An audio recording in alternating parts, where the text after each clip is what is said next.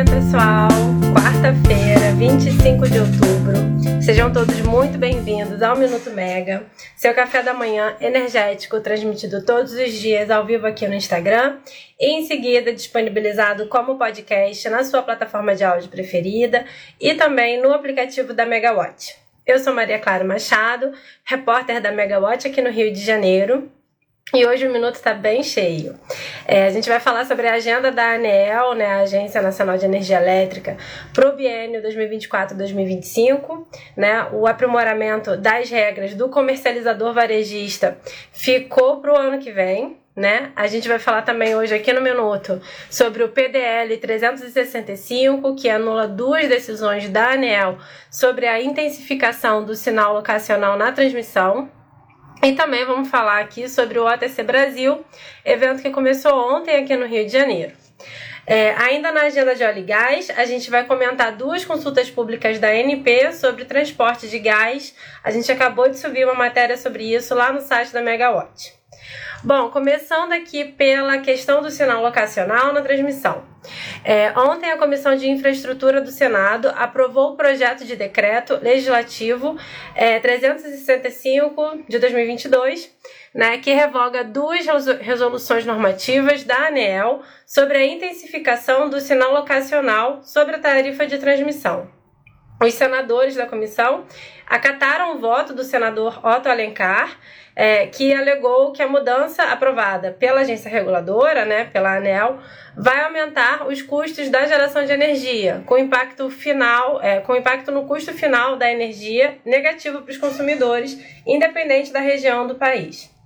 É, o texto foi proposto pelo deputado Danilo Forte em 2022 e aprovado no plenário da Casa. É, no Senado, porém, o senador Luiz Carlos Renzi é, solicitou que o assunto fosse deliberado pelas comissões de assuntos econômicos e pela comissão de infraestrutura, antes de ir para o plenário da Casa. Então, agora o texto vai para a Comissão de Constituição, Justiça e Cidadania, a famosíssima CCJ, né, que vai ter a última decisão terminativa sobre essa questão né? E ainda não tem um relator definido na CCJ para esse projeto. É, apesar do apoio no Congresso, né, o texto é bastante polêmico no setor, é, porque há um entendimento né, de grande parte dos agentes de que a interferência é, afeta a independência da ANEL e o caráter técnico das decisões da agência. Né? A ANEL como especialista, né, como agência do setor elétrico, né, é, teria então um, um caráter mais técnico nas suas decisões. Além disso, diferente do que diz o relatório, né, da Comissão de Infraestrutura, os estudos indicam que a intensificação do sinal locacional vai baratear a tarifa de transmissão para os consumidores do Norte e do Nordeste, ao mesmo tempo em que encarece a tarifa de geração nessas regiões. É, ontem a gente publicou uma reportagem contando sobre, sobre um estudo feito pela TR Soluções e pela Marangon Consultoria Engenharia, que indica justamente que a intensificação do sinal locacional nas tarifas de transmissão deve chegar a uma redução média de 2,6% na tarifa fio do Nordeste até 2027. É, no Sudeste, por sua vez, a tarifa fio deve subir 1,37% e no Sul o crescimento médio deve ser de 2,12%. É, na mudança do sinal locacional, a metodologia aprimorou, aprimorou a alocação dos custos de quem mais onera a rede, ou seja, né, de quem mais usa a rede de transmissão, quem está mais longe é, da geração de energia. Né? Então, as regiões Norte e Nordeste, que têm mais geração do que consumo, elas tendem a ter tarifas mais baixas, ao mesmo tempo que os geradores que usam a transmissão para transportar essa energia para os centros de carga, né, é, eles pagam uma tarifa mais alta. O contrário vale para o Sudeste e para o Sul, onde os consumidores vão pagar mais pelo uso da energia de outros supermercados, mas os geradores tendem a ver uma redução na sua tarifa fio. É, a gente vai continuar acompanhando a tramitação do PDL no Senado. E você pode acompanhar tudo lá no site da Megawatt. Falando agora rapidamente é, da ANEEL, antes da gente ir para a pauta de petróleo e gás, é, ontem a diretoria da agência reguladora aprovou a minuta de agenda regulatória para o biênio 2024-2025, que ainda vai ser submetida a uma, uma audiência pública em 1 de novembro. É, o que chamou a atenção foi que a regulamentação do comercializador varejista, né, que vai ser uma figura essencial para abertura, né, nessa abertura do mercado livre é, de energia a partir de 2024, né, quando os consumidores de média e alta tensão vão poder migrar para o mercado livre por meio de varejista, né? Então, é, a regulamentação desse comercializador varejista ficou para 2024 na agenda, né? A conclusão é, dessa regulamentação ficou para o ano que vem, depois da abertura do mercado para os consumidores de alta tensão né? ou seja, depois que esses consumidores já poderão estar dentro do Mercado Livre. É, no final da reunião, o diretor Ricardo Tille, né, que é relator desse processo é, do comercializador varejista, ele se justificou, ele disse que a inclusão no, do tema na agenda de 2024 foi uma atitude conservadora da agência, mas que eles estão fazendo todos os esforços para que o assunto seja concluído ainda esse ano né? nem que seja na última reunião ordinária em dezembro. Né? Os outros destaques da agenda regulatória para esse próximo biênio, né, 2024-2025, estão é, lá no site da Megawatt, né, em reportagem bastante completa. É, essa agenda está bem recheada de assuntos importantes. É, agora vamos para o setor elétrico. Né? Aqui no Rio está acontecendo o ATC, é, off, é, um, um, evento organizado pelo IBP, Instituto Brasileiro de Petróleo e Gás, e pelo OTC, o Offshore Technology Conference. É, começou ontem aqui no Rio, vai até amanhã. É, o evento é muito focado justamente em tecnologia offshore, com muitos painéis técnicos, né? Muita coisa de geologia, geofísica, fluidos, né? Tem muitos painéis paralelos acontecendo no, no durante todo o evento, né? Então, os, o público precisa montar bem a sua agenda para poder não perder nada.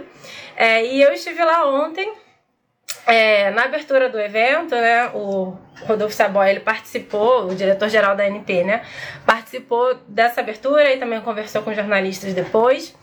É, ele comentou sobre a ausência da Petrobras no segundo ciclo de oferta permanente de partilha de produção. Né, é, uma, é o ciclo, né, a licitação, o leilão que vai acontecer, que tem a, a, a sessão pública marcada para dezembro, que vai licitar cinco áreas do pré-sal. É, a gente publicou aqui na Megawatt na semana passada que a Petrobras está fora desse, dessa licitação. Né? Isso porque, como qualquer empresa que queira, né, que tenha interesse em participar, a Petrobras precisa se inscrever, se habilitar com antecedência, né, seguindo o cronograma da ANP, e a Petrobras não fez isso. Né? Então a gente publicou uma matéria na semana passada falando sobre essa ausência, né? É, e ontem o Rodolfo Saboia, é, o diretor-geral da ANP, comentou sobre isso. Né? Ele disse que ele disse que a ausência da Petrobras nesse leilão não preocupa a ANP, né? Que, a, que já tem seis empresas licitantes habilitadas, a gente vai comentar quais são, é, e que elas poderão fazer o, uma licitação competitiva, né? Ele disse até que o fato de a Petrobras não participar do leilão mostra que o Brasil não depende exclusivamente da Petrobras para ter leilões que ele espera, né, que seja que seja bem sucedido, né? É, ele também lembrou que já aconteceu de a Petrobras se inscrever na licitação e no dia do leilão não bidar, ou seja, não apresentar proposta, né? E ele disse que quando isso aconteceu, aí sim foi um grande susto para o mercado né? E então ele disse que agora o fato de a Petrobras nem mesmo se inscrever é, já deixa clara qual é a sua real intenção e ele avalia que isso não prejudica a licitação. Né? Já tinha uma pista, né, um pequeno spoiler de que a Petrobras não participaria, porque já na abertura do leilão é, já estava indicado ali que a Petrobras não ia exercer o seu direito de, de preferência, né, de operadora, que ela pode exercer nos contratos do pré-sal, já estava dizendo ali que ela não queria ser operadora de nada, geralmente né, ela, ela costuma operar os consórcios em que, em que ela entra, é, mas realmente ela não vai participar é, desse, desse leilão né, do segundo ciclo de, de oferta permanente né, do, da, das áreas do pré-sal. Lá no site da Megawatt vocês podem ler mais sobre isso, o posicionamento da Petrobras a respeito. É, Bom, então as empresas que vão participar desse segundo ciclo de oferta permanente de partilha da produção né, são a BP, a Chevron, Petronas, a Shell e a Total Energies, que elas, elas foram classificadas como operadoras, e a Qatar Energy Brasil, que foi classificada como uma não operadora. Pelo edital, as companhias classificadas como não operadoras, né, no caso só a Qatar Energy, elas só podem atuar em consórcio. Elas precisam estar junto com alguma operadora para poder é, tá ali na, nessas áreas do pré-sal. Já as empresas que foram classificadas como operadoras a, a mais podem operar no pré-sal, né? Claro que uma operadora pode se juntar com a outra, né? Formar um consórcio em que apenas uma vai ser operadora, mas tem que ter pelo menos uma operadora nesses consórcios. É, o segundo ciclo de oferta permanente de partilha vai oferecer cinco blocos no pré-sal, sendo quatro na bacia de Santos e um na bacia de Campos. Lá no site da Megawatt tem bastante informação sobre, essas, sobre essa licitação. É, e também tem outra, outro ciclo né, da oferta permanente acontecendo. Ontem na OTC, o Rodolfo Saboia também comentou sobre esses outros leilões. É, né, além desse ciclo da oferta permanente né, das áreas do pré-sal, tem também o quarto ciclo da oferta permanente de concessão, que licita áreas offshore, né, do pós-sal, e áreas onshore. Esse quarto ciclo também foi assunto é, lá no, na OTC, Rodolfo Sabaia comentou, é, mas também outra, outras pessoas lá comentaram, né? Só para poder dar um contexto, vão ser oferecidos 33 setores nesse, nessa licitação. O processo de qualificação dessas empresas na oferta permanente de concessão é um pouco diferente do contrato de partilha, né? Então, aqui na, no ciclo permanente, permanente de concessão, é, as empresas elas se qualificam uma vez e aí essa qualificação fica valendo para todos os próximos ciclos, né? Caso elas queiram participar. Então, é, tem 87 empresas habilitadas a participar, inclusive a Petrobras. Ela pode então apresentar a oferta caso ela tenha interesse. É, então, inicialmente para esse leilão tinha 65 setores listados, mas as empresas devem essas empresas, né, que são habilitadas, elas devem apresentar uma declaração de interesse com garantia de oferta para que um setor realmente vá para licitação. É, então, desses 65 que foram inicialmente oferecidos pela ANP, 33 receberam declaração de interesse. Dentro desses 33 setores, tem 602 blocos. É bastante coisa, né? É, ontem lá na OTC, a superintendente de promoção de licitações da ANP, Marina Abelha, ela comentou sobre essas rodadas, né? E ela disse que a agência, no caso dessa da, da do quarto ciclo é, da oferta permanente de concessão, ela disse que a ANP não espera licitar todos esses 602 blocos, né? Ela explicou que para poder preservar a estratégia das empresas participantes, né, as licitantes, a ANP não pergunta qual é o bloco de interesse das empresas, né? O interesse é demonstrado pelos setores, né? Então as empresas apresentam declaração de interesse garantia de oferta para todo um setor Dentro desse setor tem vários, né, tem mais de um bloco normalmente, é, e, e, ela não necessariamente precisa levar todos os blocos daquele setor. Ela pode é, né, apenas oferecer oferta para um bloco desse setor.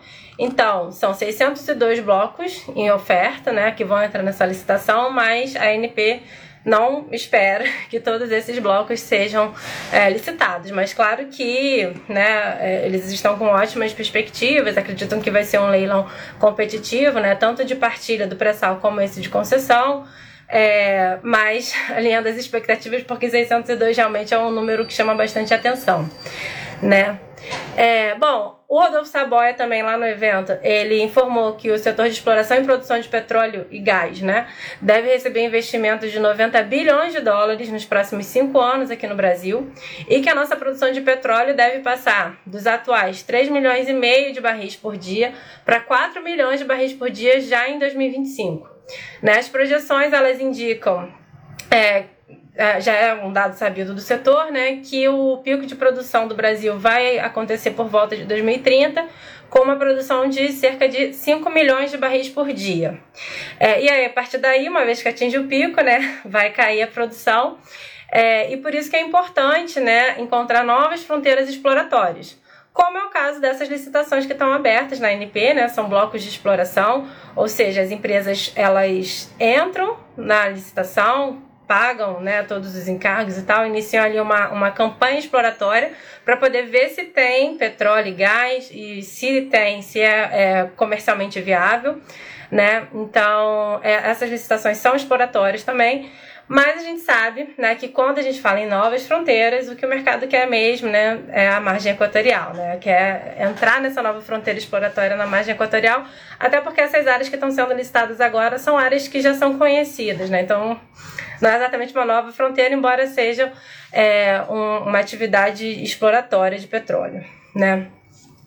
Por falar em aumento de produção, a gente também é, publicou uma matéria lá no site da Megawatt com as expectativas da Pré-Sal Petróleo, a PPSA, que é a estatal que faz a gestão dos contratos de partilha representando a União. É, a diretora técnica e presidente interina da PPSA, Tabita Loureiro, ela deu números bastante impressionantes no painel ontem lá na OTC. É, voltando aqui um pouco, né? Os contratos de partilha de produção, eles têm esse nome justamente porque a produção é dividida entre os consórcios das empresas, né? Entre essas empresas que participam dos consórcios e a PPSA.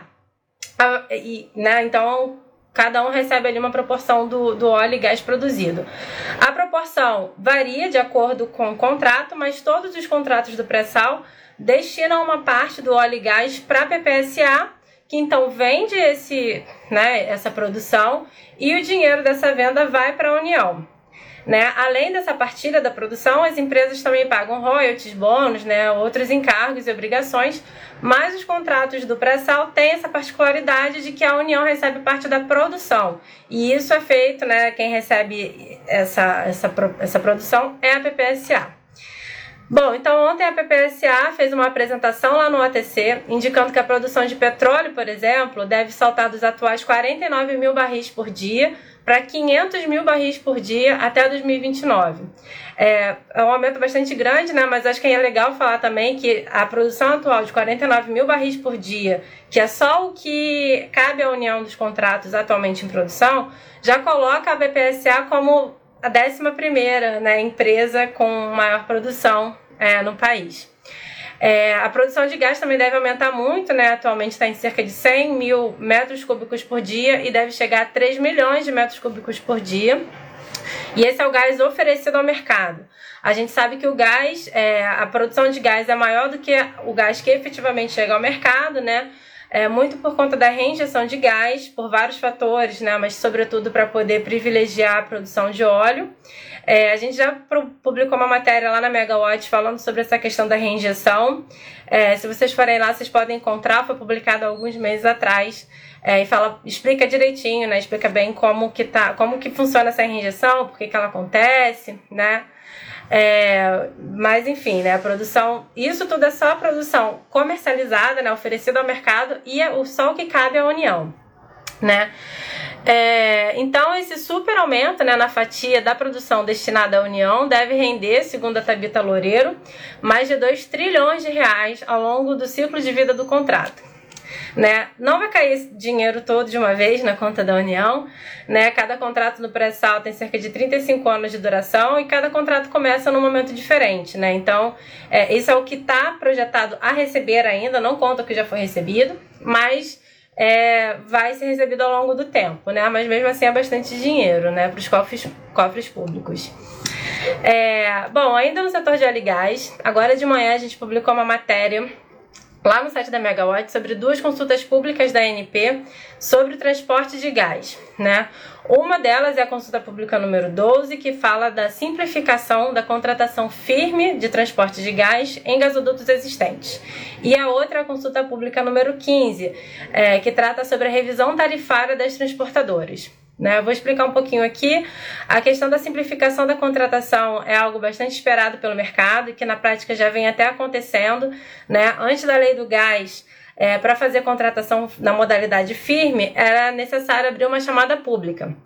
É, esse procedimento é feito junto com a ANP, é bastante burocrático né, e lento, leva cerca de sete meses até a conclusão dessa chamada pública. Com a nova lei do gás, a obrigatoriedade da chamada pública para gasodutos existentes caiu. É, então, até no ano passado, né, a ANP começou a autorizar que as transportadoras fizessem oferta de transporte existente, né, oferta de transporte em capacidade existente em gasodutos já existentes, é, por meio do portal de oferta de capacidade, o POC, né, sem passar por consulta pública. Só que esses contratos, eles são chamados de extraordinários E pela regulação, caso apareça algum contrato firme, esses contratos extraordinários acabam caindo. Além disso, eles só podem ser oferecidos até um ano à frente, né? Tem duração de um ano e só podem ser oferecidos a um ano à frente. É, então, essa consulta pública, ela, ela vai, ela trata sobre isso, né? Sobre sobre a, a, simplificação da contratação de transporte é, em gasodutos existentes. É, tem também a consulta 15 que fala sobre regulação tarifária. É, na matéria também a gente fala sobre uma questão que o mercado fala bastante, né? Que é sobre as penalidades excedentes e múltiplos, né? Os, né, a parte dos consumidores e tão, também dos carregadores costuma é, se queixar um pouco, né? Falar que essas, essas taxas nesses encargos são bastante altos e acabam encarecendo muito o transporte. É, por outro lado, as transportadoras, né? A gente conversou com uma transportadora que falou que, na verdade, é, esses, essas taxas, né? essas cobranças, elas funcionam para poder orientar o, o, comportamento dos agentes, né? Justamente por ser um mercado novo é, e, né? E, e regulado, né? Então, assim, se cada um usasse do jeito que quisesse poderia não dar certo. Então, essas cobranças existem para poder orientar o comportamento e que, na verdade, isso depois acaba voltando para o mercado como redução de tarifa, porque as, as, transportadoras não podem ficar, elas têm uma receita máxima permitida, né? E, e esses, esses valores, né, que são arrecadados por meio das penalidades excedentes e múltiplos, eles devem ser devolvidos para o mercado é, e aí, a TAG, né, por exemplo, já na, nessa proposta tarifária da consulta pública número 15, ela já está propondo uma tarifa com 11% de desconto para 2024 e até e a projeção, né, que em 2025 é, haja um desconto de 19% na tarifa, né, e esse desconto ele é com base nesses nessas penalidades, excedentes e múltiplos recebidos, né? Então eles recebem, por exemplo, o que o, o desconto proposto para o ano que vem é em relação ao que foi recebido em 2022, que foi apurado esse ano e que vai voltar para o mercado como desconto em 2024. É, bom, isso é só um pequeno spoiler dessa reportagem, né? A matéria está bem completa, a gente conversou com bastante especialista, bastante especialistas. Eu, eu convido vocês a acessarem o nosso site para poder ler essa matéria. Você que nos ouve no podcast, o link para acesso está na descrição desse episódio. E você que nos assiste pelo Instagram, é só acessar o site que a reportagem está lá na nossa homepage com destaque. Bom, agora na agenda de hoje, né? Temos o ATC de novo, né? Vai até amanhã. É, tem também o início do CITNEL, né? É, Congresso de Inovação Tecnológica e Eficiência no Setor Elétrico, com a participação de diretores da ANEEL. E a gente também vai estar acompanhando o primeiro dia do EVEX em Portugal, né? Nossa equipe está lá em Lisboa também, né? Com a presença de muitas autoridades do Brasil por lá. Bom, pessoal, é isso. É, desejo boa quarta-feira para todo mundo. Até a próxima. Tchau, tchau.